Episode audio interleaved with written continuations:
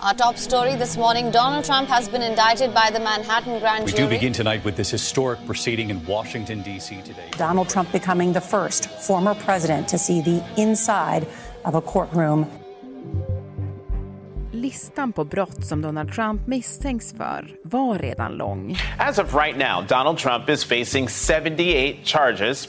Men så, i början av augusti, kom det historiska åtalet om valfusk. conspiring to disenfranchise voters, and conspiring and attempting to obstruct an official proceeding.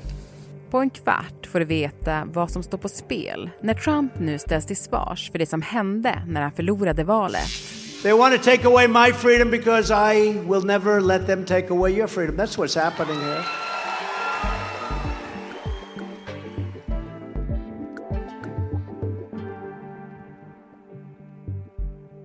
Det är fredag den 11 augusti. Det här är dagens story från Svenska Dagbladet med mig, Alexandra Karlsson och idag med Erik Bergin, tidigare USA-korrespondent på SvD. Du Erik, eh, vars var du när åtalet kom om Trumps valfusk? Det var, jag var ju i skärgården, Stockholms skärgård, ute på båten och slängde mig med mobilen för att, för att följa det här. Mm. Du skrev någonting där utifrån också eller? Jag gjorde det. Jag ägnade ju semestern åt att följa det här så att det, det var bara att, att rycka in liksom. Det är svårt att hålla sig borta. Ja, för det kliar lite i dina fingrar när det händer någonting om amerikansk politik. Ja, det gör det ju och eh, just att det här åtalet skulle komma var väl i och för sig inte oväntat, men att det skulle komma då, bara dyka upp sådär, det, det var ju, ja då blir det en stor nyhet av det så att säga. Så det var, det var nog så må- alla journalister som har följt det här reagerade tror jag. Du skrev ju i en kommentar som jag läste där att, ehm, så här skrev du, "Eh, USAs federala rättssystem står nu inför en prövning vars motstycke saknas. Det är ju väldigt stora ord. Ja, det är det. Jo, ja, men jag tror att man måste ha det lite grann klart för sig, vare sig man stödjer Trump eller inte gör det. Alltså um, om man är republikan eller demokrat, om man nu tänker ur amerikanskt perspektiv, att det här är historia som skrivs i någon mån. Alltså det har inte hänt tidigare att en ledande presidentkandidat står inför tre, kanske fyra eh, brottsåtal. Dessutom som det kan bli rättegångar under, under själva valåret i flera av de här och det, och det är ju unikt, det har inte hänt förut. Men det är ju inte första gången som Trump eh, åtalas. Vi har gjort ett eh, podd där om andra åtal mot honom. Men, men vad är det som gör att just det här åtalet liksom är i en annan liga? Jo, de två tidigare var ju då dels ett, eh, det första om bokföringsbrott, misstänkt bokföringsbrott i New York och det andra då, det federala, där handlar om de här hemliga dokumenten som man tog med sig från Vita huset till Florida och hade där och inte ville lämna ifrån sig. Det är ju, eh, många avskrev ju det här särskilt eh, bokföringsbrottsåtalet som, som någon sorts politiskt jippo lite grann och det var en eh, delstatsåklagaren eller den här district attorney då så, i New York som väckte det. Han är demokrat och det, det var inte så allvarligt. Så, så kom det här do- dokumentmålet som ju, ja okej det är lite grövre. Men det här handlar ju om sättet på vilket Trump försökte sitta kvar efter ett val han förlorat. Det går liksom till botten om det. Själva anklagelsen och, och misstanken om att det var han som fuskade eh, när han i själva verket eller själv be- beskyllde Demokraterna för att ha gjort det. Och, det- och det har inte något av de tidigare handlat om. Det är den 1 augusti som åklagaren Jack Smith ställer sig vid podiet. Good evening. Han tittar ut över den samlade journalistkåren och säger Today, an indictment was unsealed, charging Donald J. Trump Jack Smith, som har hand om utredningen av stormningen av Kapitolium, sammanfattar det 45 sidor långa åtalet. Det är fyra åtalspunkter som rör tre typer av brott. conspiring to disenfranchise voters, Han läser upp dem, en efter and en. conspiring and attempting to obstruct an official proceeding. Brotten som enligt åklagaren har begåtts handlar om hur Trump försökte ändra på valresultatet 2020 för att själv få sitta kvar vid makten. Sen går Jack Smith in på stormningen av kongressbyggnaden. Han beskriver det som en aldrig tidigare skådad attack mot den amerikanska demokratin. pådriven av Trumps lögner. The attack on our nation's capital on January 6, 2021 was an unprecedented assault on the seat of American democracy. As described in the indictment, it was fueled by lies. Smith stänger igen sin mapp och lämnar den direktsända presskonferensen. Med allvarlig blick går han ut i rummet och nonchalerar journalisternas frågor.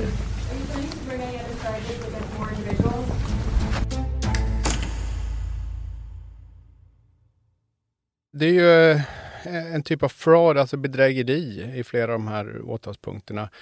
Ett bedrägeri mot den amerikanska staten kan man ju säga då. Och eh, det är ju fängelse på den straffskalan eh, potentiellt sett och, och det är väl, eh, om jag minns rätt, även fängelse vad gäller dokumentfallet också.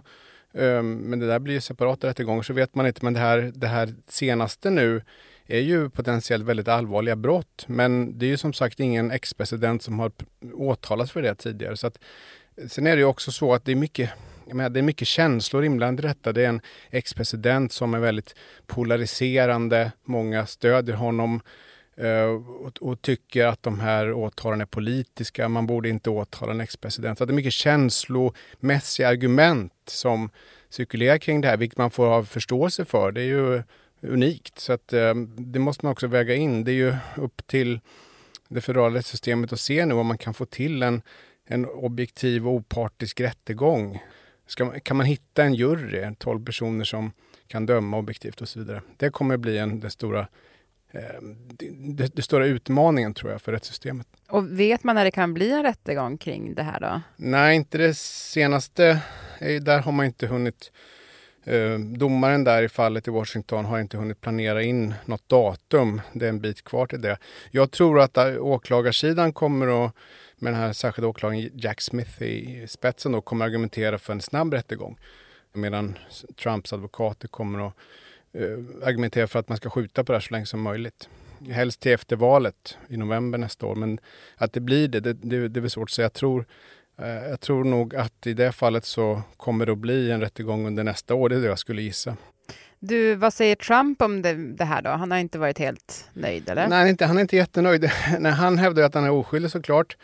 Och han och hans advokater har ju nu sedan det här presenterades i början av augusti det senaste åtalet argumenterat för att åklagarsidan och staten försöker frånta honom hans, hans lagstadgade yttrandefrihet. Han, han får inte prata om det här med dem och, och han, han, allt han gjorde var att sprida eh, ifrågasätta valresultatet 2020 och, och, och sprida konspirationsteorin om att att det var valfusk och det är i sig inget brott. Det får man göra och det står också i åtalet att, att ljuga om ett val är inget eh, brott och det är inte det han åtalas för heller. Men det är, det, det är den försvarsstrategin som det verkar som att, att försvaret än så länge i alla fall försöker använda sig av. I've named him Deranged Jack Smith. I wonder what his name used to be. Jack Smith. It sounds so innocent, doesn't it? Jack Smith. What's his name? Jack Smith. He's a very nice man. He's a behind the scenes guy, but his record is absolutely atrocious.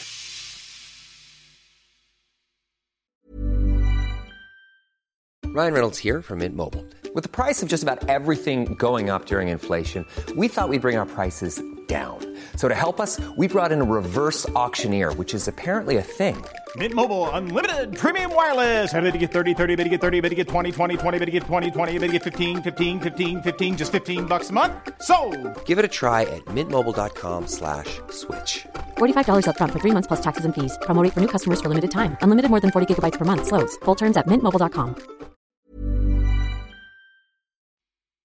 När vi pratade lite innan så sa du att det också finns ett annat åtal som är under lupp eller som kan komma och det handlar ju också om valfusk, mm. men där i Georgia. Ja, vad är precis. det för någonting? Det är ett, och det är samma sak där, det är väldigt klart vad Trump gjorde. Han, han ringde, och det finns på band, han ringde till eh, valministern i Georgia strax efter valet, det var ju också i januari 2021 eh, och försökte övertala valministern där, en republikan, att hitta hitta inom citationstecken knappt 12 000 röster så han skulle kunna vinna Georgia. So, look, all I want to do is this. I just want to find uh, 11,780 votes, which is one more than we have. Där finns det mm, tecken på att en så kallad åtalsjury kommer få granska de bevisen nu i senare augusti. Och då kan det eventuellt bli ett eh, delstatligt åtal om valfusk där då också. Så då är det i så fall fyra åtal eh, som, som det handlar om för Trump där. Och det som är lite intressant, man kan nämna också, det är i New York med från bokföringsbrott och det eventuella i Georgia är ju delstatliga mål, till skillnad från de här federala. Och en president eh, kan, det har ju debatterats om Trump blir president igen, kan han då benåda sig själv och sånt? Eh, och det är ingen som vet det heller, men en president kan i vilket fall inte upphäva en dom i en delstatligt mål, utan det gäller bara federala rättssystemet. Så Trump skulle i vilket fall, om han döms i Georgia, eh, få, få hantera den, den fällande domen i så fall, utan mm. att kunna göra någonting åt den. Det är ju mycket i det här som ändå är, är eh, uppseendeväckande ja. på väldigt många sätt. Men, men, också det här faktumet då att det kan bli så att Trump kommer höras i rätten, kanske i flera olika rättegångar, samtidigt som han kampanjar i presidentvalet nästa år. Mm, det är det. Det, men det är till och med sannolikt att det blir så. Alltså det, det finns ju två rättegångsdatum satta redan, ett i mars eh, och ett i maj. Och det är mitt under primärvalssäsongen. Och eh, det blir mer en logistisk utmaning. Alltså Trump måste ju ena dagen vara och kampanja i en eller annan delstat och nästa dag dyka upp i en domstol i, i New York eller, eller Florida och, och, det blir svårt att få ihop det där. Eh, rent, rent juridiskt är det ju ingenting som, som hindrar att han är under åtal samtidigt som han är presidentkandidat. Det finns ingen sån lag som, som förhindrar det eller som, som gör att en, en person som är under åtal inte kan ställa upp eller någonting sånt. Men däremot är det ju en praktisk utmaning. Hur fasen får man ihop det här liksom? Eh, och det gör ju att jag tror att valkampanjen nästa år kommer bli Ja, man ska inte slita ut ordet unik, men det kommer bli unik av det skälet att Trump måste flänga mellan domstolsförhandlingar och valmöten på ett sätt som, som är, aldrig har hänt tidigare. Men hur påverkar det Trumps chanser då, om, om man tar mm, liksom själva att bli kandidat i sitt parti? Ja, det har ju snarare stärkt hans... Än så länge så har han ju bara så fort det har kommit ett nytt åtal så märker man att opinionssiffrorna tickar uppåt lite grann. Men då ska man komma ihåg att det är inför primärvalen. Det är alltså republikanska, eller sannolikt republikanska väljare som svarar på de frågorna. Eh, det är en annan sak att vinna själva valet i november. Men, men det har ju stärkt hans möjligheter att bli Republikanernas kandidat, helt klart. Det är svårt att säga att, att det har försämrat dem i alla fall. Every time they file an indictment we go way up in the polls. We need one more indictment to close out this election. One more indictment, and this election is closed out. Nobody has even a chance. Sen finns det ju, jag menar, det finns ju delar av Republikanska partiet som, som anser att det här är helt knas. Vi kan inte ha en, en presidentkandidat som är, är under kriminella åtal men, men den stora majoriteten av, åtminstone en majoritet av de republikanska väljarna än så länge tycker ju att han är fit for fight och kan absolut ställa upp. Och, och tycker de det så, så har han en chans att bli partiets kandidat. Så är det. Och mm, du var lite inne på det, men då om han blir och sen ställs de mot Joe Biden i presidentvalet 2024, alltså hur, hur kommer han bli vald? Eller det liksom Ja, det går inte att säga. Han har ju absolut chansen, men jag tror ju att om Alltså det som avgör presidentval, och det har varit så ganska många år nu, ganska många val, det är ju de här oberoende mittenväljarna. Och, och jag har svårt att se att en president som kanske rent av är dömd, åtminstone under Eh, de här tre eller fyra åtalen om, om valfusk och hemliga dokument och annat, att, att mittenväljarna skulle välja en sån president tror inte jag på. Jag tror snarare på att vi får se en upprepning av valet eh, 2020 i den meningen att Biden har god chans att vinna, inte för att han är så fantastisk, för han har ganska lågt väljarstöd, men för att han inte är Donald Trump. Och eh, Trump har ju trendat neråt vad gäller väljarstöd generellt sett sedan 2016. Så det talar väl emot Trump, eh, kan man väl säga, inför nästa år. Oavsett hur det här slutar så är vi ju liksom i en, en situation som är ja, man hade kanske inte ens kunnat titta på den, känns det lite som. Och det är ju ett väldigt polariserat land, USA. Du skrev i din analys om det här åtalet att så här, förlorar staten nu är trumpismen odödlig. Mm, bra rubrik. Ja, det var en otrolig rubrik. Jag klickade. men du, vad, vad menar du? Nej, men jag menar det att som vi har slagit fast, alltså, det, det, är ganska klart vad Trump har gjort. Det, det har utretts bak och framlänges eh, under ganska många månader. Om det är så att han eh, frias i en rättegång om det här valfusket, eh, falska elektorsröster och stormning av kongressen, vad det är för någonting då är det ju eh, fritt fram för en kommande president att göra samma sak. För då är det inte ett brott att försöka, eh, inte bara prata om att man har blivit utsatt för valfusk och annat som Trump gjorde och som inte är ett brott, utan också att agera för att sitta kvar vid makten efter ett val man förlorade. Det blir ju då lagligt så att säga. Och det är ju den stora utmaningen för amerikanska rättssystemet nu, att gå till botten med det. Ska en president få göra vad som helst för att kunna sitta kvar efter en valförlust och om han eller hon får göra det, eh, vad är det då som säger att USA är en demokrati överhuvudtaget? Det är väl där som grundfrågan står någonstans. Mm. Gud, det är, det är stora frågor på spel. Ja, det är faktiskt det. Mm. Det är det som gör det lite spännande också. Lite. Tur att vi har dig, Erik. Tack så mycket. Mm, tack.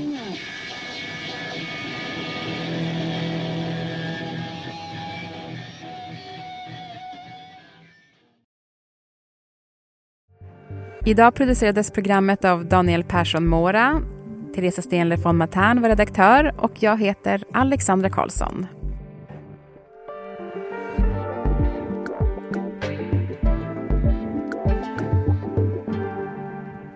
I dagens avsnitt så hördes USAs nationalsång spelad av Jimi Hendrix på Woodstock 69.